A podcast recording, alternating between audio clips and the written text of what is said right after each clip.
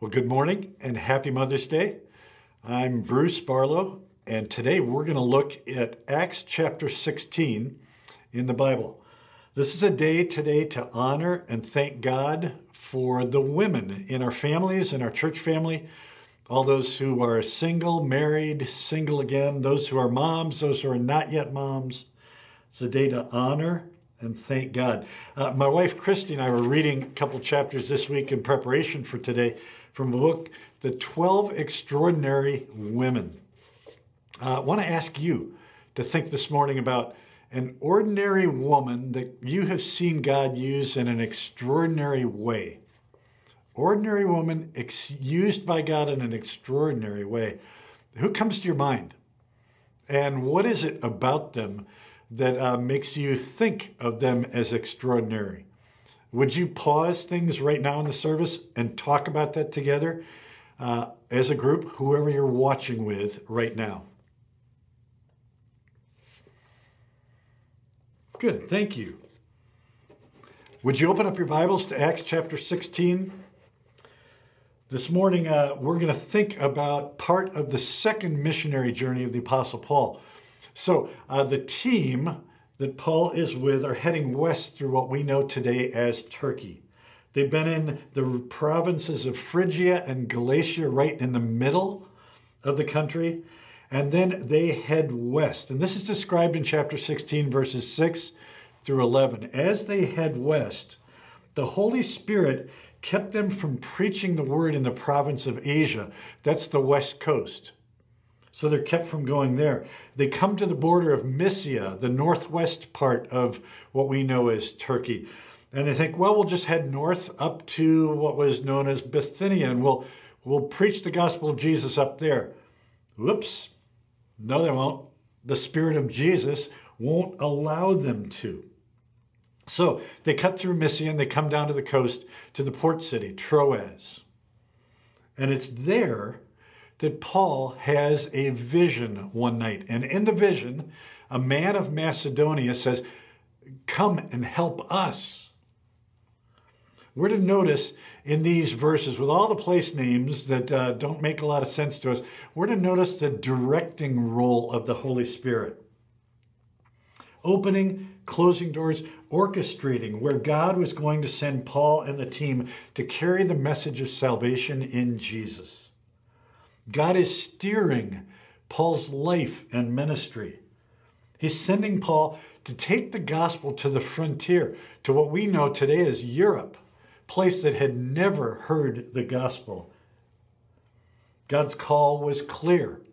Blocking all those other ways, there was one way to go, and that was to Macedonia. All of us are called and sent uh, most of us in the church family have been reading the book Gaining by Losing this winter and into this spring.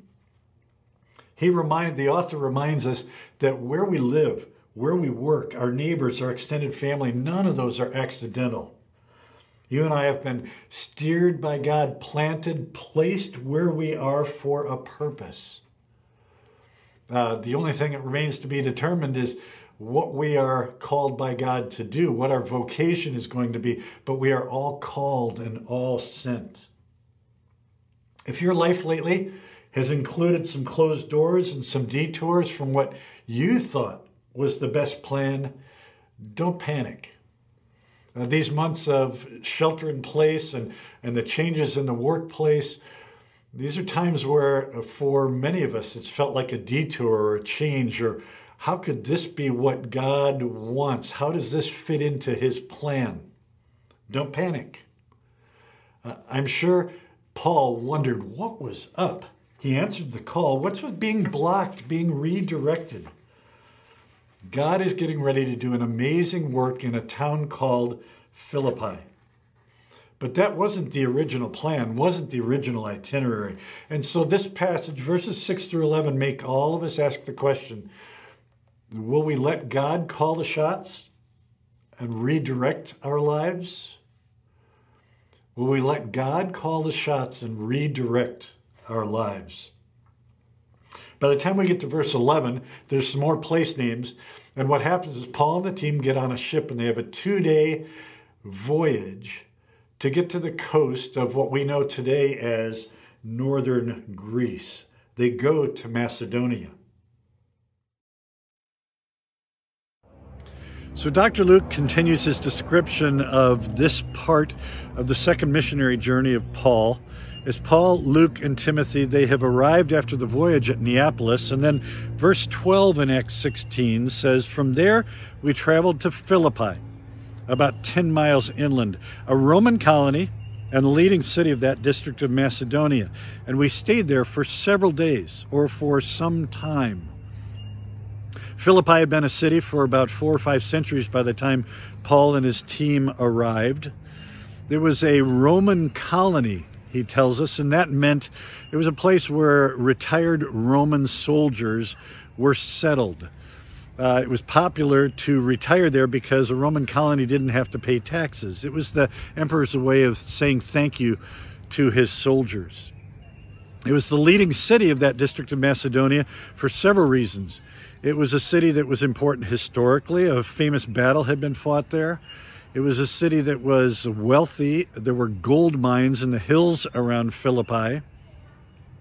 It was a city that was important commercially uh, because it sat on one of the main trade routes. So there was lots of commerce. And uh, it was a city spiritually that was like so many of the other cities that Paul and his team visited on their missionary journeys. Lots of gods, small g, were worshiped. So lots of temples in the city. Luke tells us, verse 13, on the Sabbath, we went outside the city gate to the river, where we expected to find a place of prayer. Why? Why'd they expect that? Uh, the thought is that there weren't enough Jews in Philippi to actually have a synagogue. You had to have at least 10 men uh, of the proper age to form a synagogue. And if you didn't have enough, uh, they were told to find an open air place near a river or the sea and make that a place of prayer. They would gather there for prayer on the Sabbath. And so Paul and his team went and found a place looked a lot like this the Ganges River right outside Philippi. I'm by Cherry Creek, but it's about this size, and they would have come to the, the bank of the river, and they found a group of women there gathered to pray. They'd go on the Sabbath and pray, recite scriptures. If there was a traveling teacher going through, they would hope for a lesson from him and then discuss it. And so Luke tells us we sat down and began to speak to the women who had gathered there. And the traveling teacher at this time was Paul. And they sat and interacted uh, on that Sabbath day and saw God do an amazing work, particularly in the heart of a woman named Lydia. One of those listening at the riverside was named Lydia. Who is she? And I uh, want to ask the kids, especially this morning, uh, any guess on why I'm wearing purple? Or why, like on this Mother's Day, the uh, the best kind of mask to be wearing today is a purple one, or there's purple cloth behind me. Well, you're going to find out in a minute, the next verse. Uh, any guesses?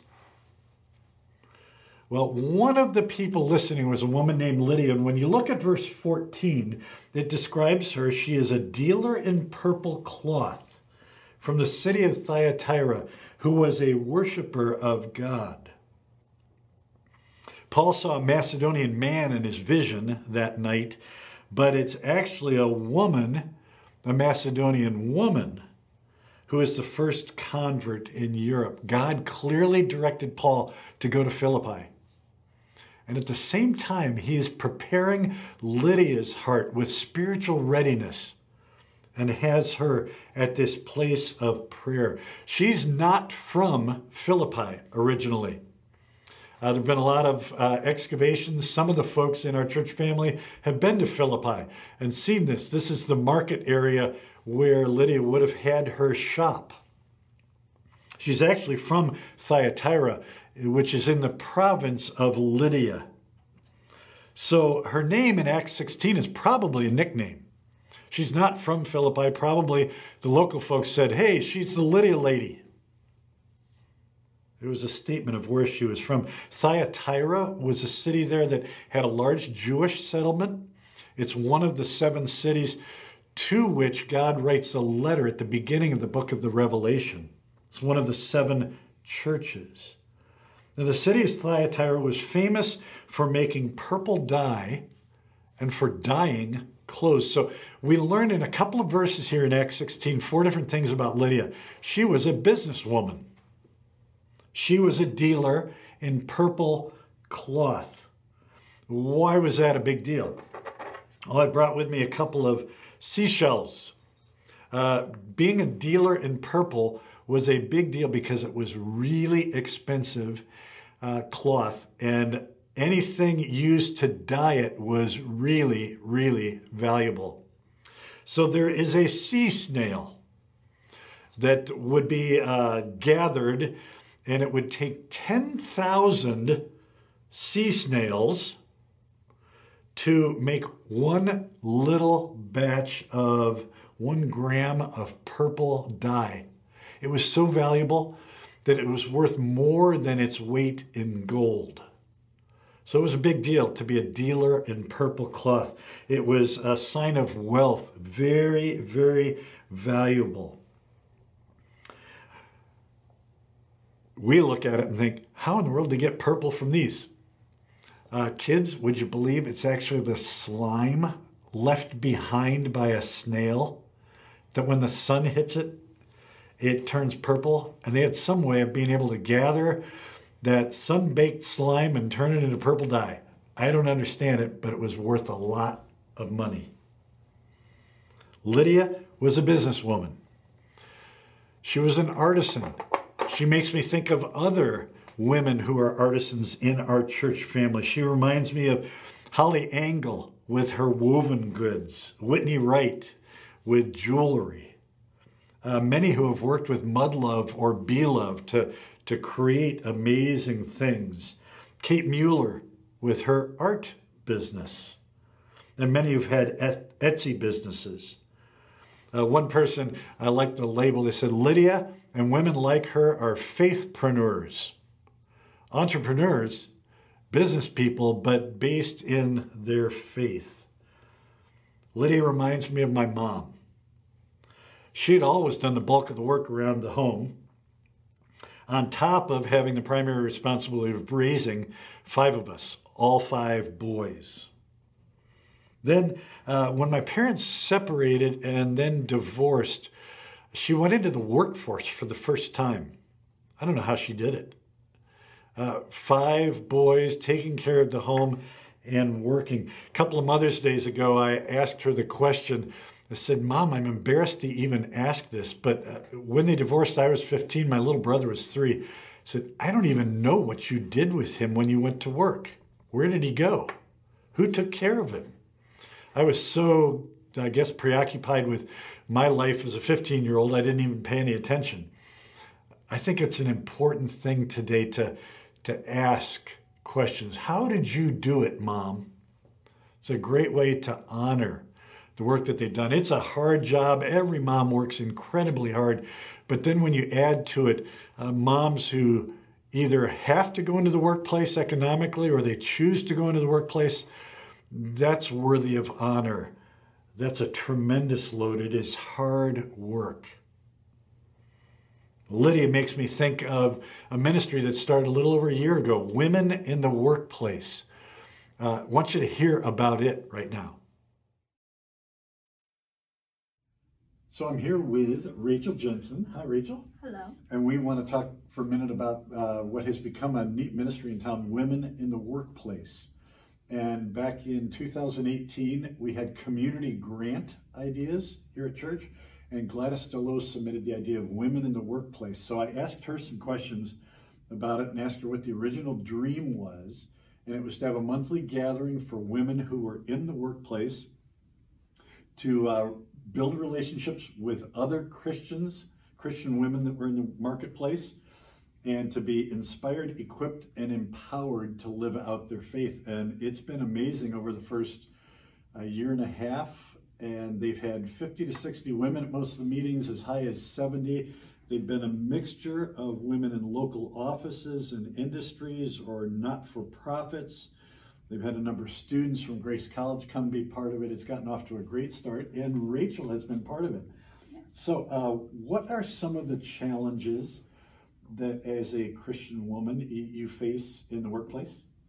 I mean, I think there's a lot of challenges that women can face in the workplace, but some that come to my mind um, right away are just the fear of how we're perceived when we go into that workplace. Um, relationships that are built if we um, promote our faith too much there's there's risk of that being um, damaged that relationship being damaged or distanced um, another one that uh, we face is sometimes there's restrictions or laws that are put in place of us being able to share our faith i work at an elementary school and we're technically not supposed to share our faith unless students bring it up first so i know we're not the only ones there's a lot of workplaces that have that um, in place so figuring out how to uh, recognize that, but yet not live in, in hiding of who we are and who the Lord has called us to be. And um, that, that can be another challenge as well.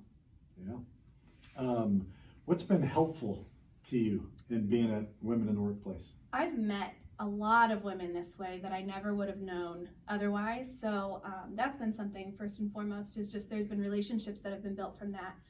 Um, the women that have spoken are so knowledgeable and have so much wisdom. Um, I've loved listening to their stories that they've that they've brought to the table, and um, I normally leave feeling like I have another tool in my tool belt to to go out into my community or going back to my job and just have this new tidbit of information. We've talked about a lot of topics like um, diversity. We've talked about um, anxiety. We've talked about finances, even um, like freedom over what people think of you. So things that are really relevant to today, um, very practical um, in applying, you know, when you go back the next day. So it's been amazing to be a part of it. So you're all learning to be like Lydia.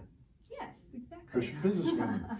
um, really excited to see what has become of this and glad you've been able to be a part of it along with a lot of other ladies. Mm-hmm. It's continuing right now. I guess even yes. though we're in this shelter at home. Uh, there's a Facebook page, yeah. and people are posting testimonies and asking questions and talking on topics. I think mm-hmm. that's great as Lots well. Lots of knowledge on there, so go check that out. It'd be awesome. Do you know what the Facebook page is? Women in the Workplace. So good. Yep. Check it out. Like it out. Well, Lydia was a businesswoman, and the second thing we know about her is the phrase in verse 14 that she was a worshiper of God. We know she's spiritually minded because Paul and the rest of the team find her at this place of prayer on the Sabbath. But that phrase, worshiper of God, means something special. She's not a Jewish woman, but she is a worshiper. Sometimes the term was used a God-fearer. Probably as she's growing up in Thyatira, there are a lot of Jews living there, and, and it's likely there that she was first attracted to the whole idea of instead of worshiping many gods and many idols, one God. She became a monotheist, one God, and was attracted to the worship practices the Jewish people. We assume that's why she was at the riverside with the others at the place of prayer. She was a businesswoman, she was a worshiper of God, and she had an open heart.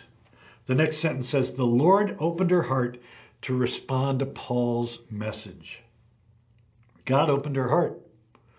This is the way God always saves someone. We think of the decision to become a Christian and, be, and start following Jesus, we think of it as our choice, our decision. We make a decision to believe. But the truth is that whenever a heart is ready to respond to God, you can be certain that God has been drawing that person. The way Jesus said it to his disciples in John chapter 6 was, No one can come to me unless the Father who sent me draws him. Few verses later, he said, No one can come to me unless the Father has enabled him. God has to open the heart. That's because Every one of us, before we come to know Jesus, we have a closed heart that is bent and broken by sin. All of us. Yes, even moms. The Bible repeatedly describes our hearts as closed, not open. unable to respond to God on our own. The, the person who's not yet saved, not yet forgiven by God, is in bondage to sin. Uh, Romans chapter 8 describes us as hostile to God. And it's not just a hostility and a being closed off. Paul describes it to the Ephesians as we are actually dead in our sin before forgiveness, before grace, before our hearts that were spiritually dead are then brought to spiritual life. That happens because of God's work. Our hearts are closed and bent and dead, but God. He draws us to himself. He invites us. In James chapter 4, it says, Draw near to God, and he will draw near to you. He opens up the heart to believe. The heart that's been hard and resistant to God's love and forgiveness, he knows how to open it up. One person said, We don't reach down into our hearts and summon faith from within by sheer willpower. God is the one who opens our hearts to believe. Grace doesn't push sinners against their wills toward Christ, it draws them willingly by first opening their hearts. That's why we pray. We pray for those who need to know Jesus. We ask God to open up their hearts. If their hearts have been hard soil, we ask God to do just what our farmers are doing right now plow up that hard soil, open the heart up, open their eyes to their need for Jesus, forgiveness, salvation. We ask God to bring them to an end of self reliance. We pray for their idols to fail them. There are many mothers today who are praying for children who have grown cold toward or walked away from God. And these moms carry a great burden, longing for their children to return to God. Don't stop praying. Persist in prayer, depending on God to recapture and reopen their hearts. And let me say a word to sons and daughters. There are multiple verses in the Proverbs warning sons and daughters if, if you bring grief, difficulty, hardship to your parents, it's, it's unwise, it's cruel. So if you've abandoned the faith foundation that they offered to you, and in order to pursue your own freedom or to be your own God, let me ask this morning please come back. Please ask your questions, wrestle with your doubts, tackle the things that, that caused you to, to turn away or to walk away. And please don't buy the lie that it's too late to turn back. If currently you know your life is bringing grief, spiritual grief to your mom because you've turned from God, this is an amazing day to turn back, to restart, to reopen your heart. There's lots of talk uh, this past week about reopening church, reopening our culture, reopening businesses. The most important opening and reopening is of our hearts toward God. So, uh, Lydia, God opened Lydia's heart and she responded to the message. What was Paul's message at the riverside? Well, we aren't told, but we can infer it from what happens in the next few stops on this second missionary journey. Acts chapter 17 tells us what happened at the next stop, Thessalonica, Paul's message there was he was explaining and proving that the Christ had to suffer and rise from the dead. The Christ, another word for Messiah. And then Paul, two stops later, is in Athens, and his message there is God isn't like one of your idols. He calls everyone to repent. Judgment is coming. And then his message in Corinth, we know he was there testifying to the Jews that Jesus was the Christ, the Messiah. That's his message. And Lydia responds to the message. We're told at the beginning of verse 15 when she and the members of her household were baptized, Lydia believes, and so do the members of her household. Who are they? We aren't sure. Probably servants from her household, maybe some grown children in her household. Whoever was part of her household, they responded to the message. And all of them are baptized as a declaration of their new direction in life as followers of Jesus Christ.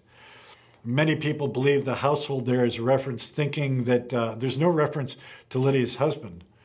So many believe that she is either a widowed or divorced entrepreneur, businesswoman.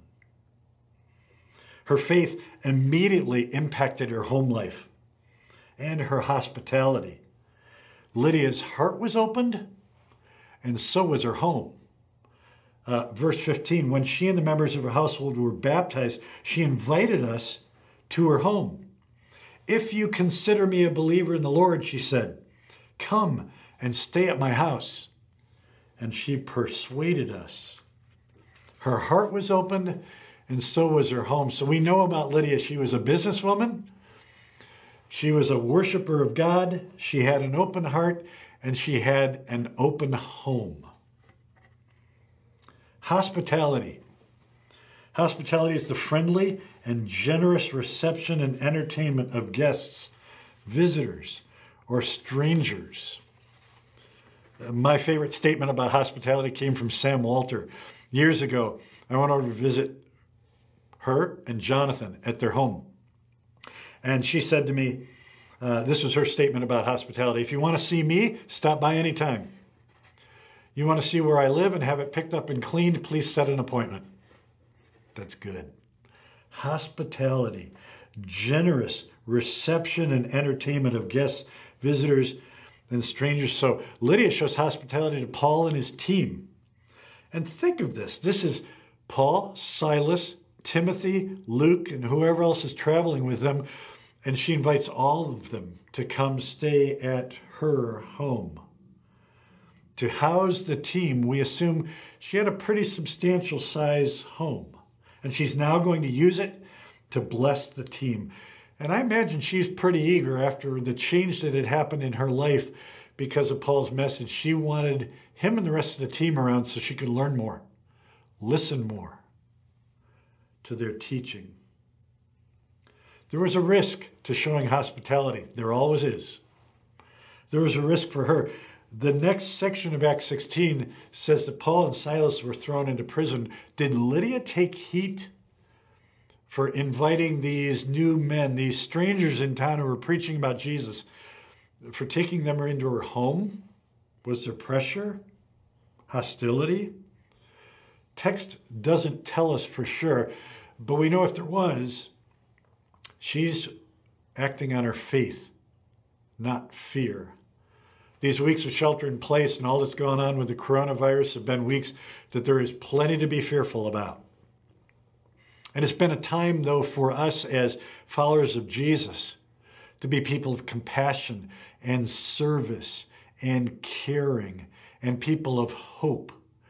We are, like Lydia, living out our faith, not our fear. They apparently stayed at Lydia's house for a long time. Verse 18 tells us that the uh, demon possessed woman in Philippi kept hassling Paul and the team for many days. We don't know how many days, but this wasn't just a stay of a night or two at Lydia's home. Her hospitality opened the way for the church to penetrate Europe, and the result was the church in Philippi. I know for a lot of you, one of your favorite Bible books is Philippians. Well, that's the letter 10 years later that Paul writes to this church that he loved so much. Her home, Lydia's home, became the center for Christian outreach and worship in Philippi. Hospitality. She had an open heart and an open home. What does hospitality look like in the days of shelter at home? Want to close this morning by having you think with me about how do you act in a way that's generous in entertaining and receiving guests, visitors, strangers at a distance in this time where we, we are to keep our social distance. Hospitality right now is the visits that you have across the yard or across the street. It's taking the initiative with neighbors as never before. And some stories are trickling in of folks in the church family interacting with neighbors in fresh, new ways during these weeks and months. Good job. Thank you for doing that. One person said they've been down on the Greenway walking and said, everybody's talking to each other. People seem to be more friendly than before. That's hospitality right now. Hospitality right now is the phone call, the text you send, the note you send, the email you write to someone in the church family or to a neighbor. Hospitality right now is taking a meal or some cookies or a sack of groceries to a neighbor. The last couple of days, the care team has been taking another round of groceries to folks that are in need and just to encourage them. And we're grateful for the work the care team is doing and those that are delivering. My hope in these days, in terms of our hospitality, is that uh, to whatever extent these weeks of coronavirus are helping us to take for granted a little less our relationships. To whatever extent these weeks are helping us consider the needs of others, look out for coworkers, check in with a senior saint. The, the impact of these weeks in our hearts in helping us to be more hospitable like Lydia. My desire is let's not go back to normal. This is a day to thank God for and to honor all the women in our families and our church family, those who are single, those who are married, those who are single again, all the moms, and all those who aren't yet moms. Let's do a good job of honoring them today. I want to thank you so much for joining us on this Mother's Day. We are so thankful for our moms today and every day. Well, the worship service is over, but there's still a lot happening today.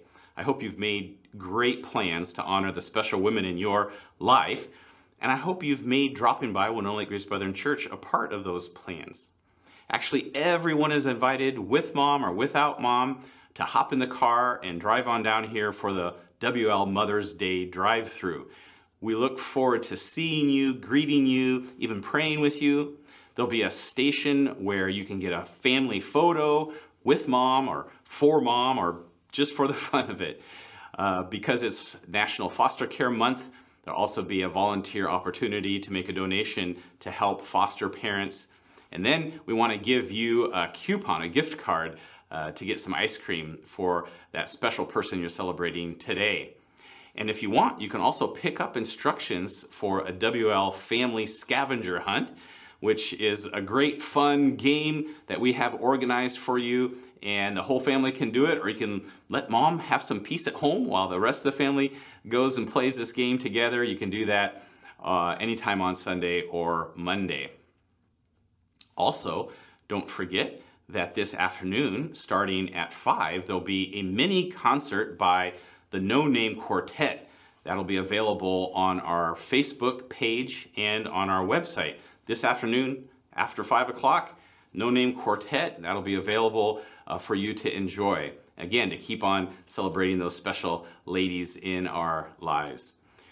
Next week, I encourage you to tune in again. I'm excited. We are starting a new sermon series called Rebuilding, and we're going to be taking a look at the book of Nehemiah and learning some biblical principles that will help when we think about rebuilding.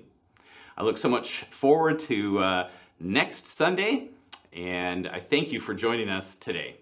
Have a great Mother's Day. You are sent.